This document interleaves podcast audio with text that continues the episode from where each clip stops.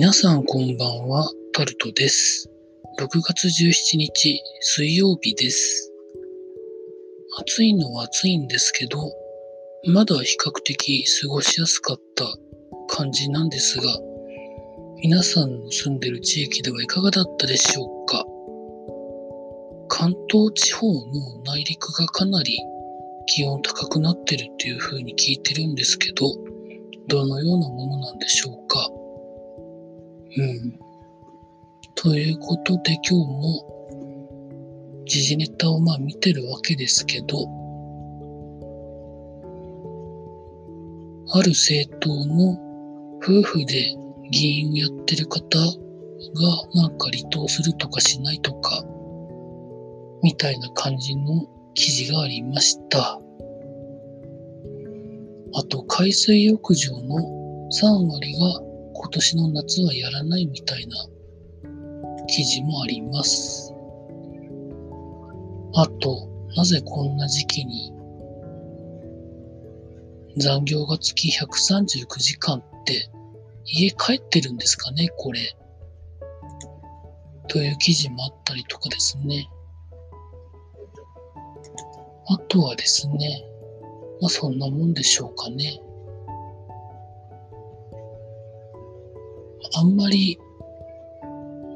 これはすごいみたいなニュースはあんまりないですね。うん。まあ、ということで、今日は話したいことがたまたまありましたので、大したことではないですが、話して残しておこうと思うんですけど、最近、ウォッチパーティーというのが流行ってるそうで、ネットフリックスとか YouTube とかの一つの動画をたくさんの人数で同時に見て感想などをチャットを使って楽しむみたいなことが流行ってると聞いております。まあそういうのは公式のサービスとかそういうところではないわけじゃなかったんですけどね、昔から。最近また盛り上がってるんでしょうかね。それで、ちょっと前ですけど、音楽をそういうウォッチパーティーみたいな感じで聞きながら、コメントでいろいろ書いたりして楽しむみたいなサービスもあったなと思ってですね。まあ、やってるところも、ウェブサイトあるので、見に行ってみたんですけど、私の知ってる範囲で一番早かったターンテーブル .fm は、かなり前にサービスが終わってまして、もう一つあったプラグ DJ というところはまだやってまして、プラグ DJ は私が2016年にアカウントを作って、いろいろ楽しんでたんですけど、なかなかサービスを利用する人が、やっぱり日本初のサービスじゃないので、アメリカ、ヨーロッパの人に偏っていて、なかなか入りづらいなっていうのがあって、すぐやめちゃったんですけど、アカウントは消さずに放っておきました。で、つい一昨日その前ぐらいにふと思って行ってみますと、結構な人が入っていて、盛り上がってるなと思って、今回は自分の部屋もちゃんと立てて、ちゃんとやっていこうかなと思って、もう一回リスタートした感じでございます。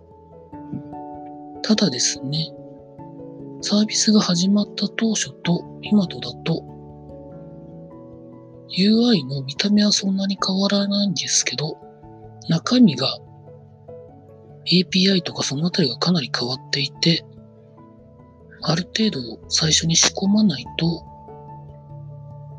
検索が難しかったりとか、いろんなことになってたみたいで、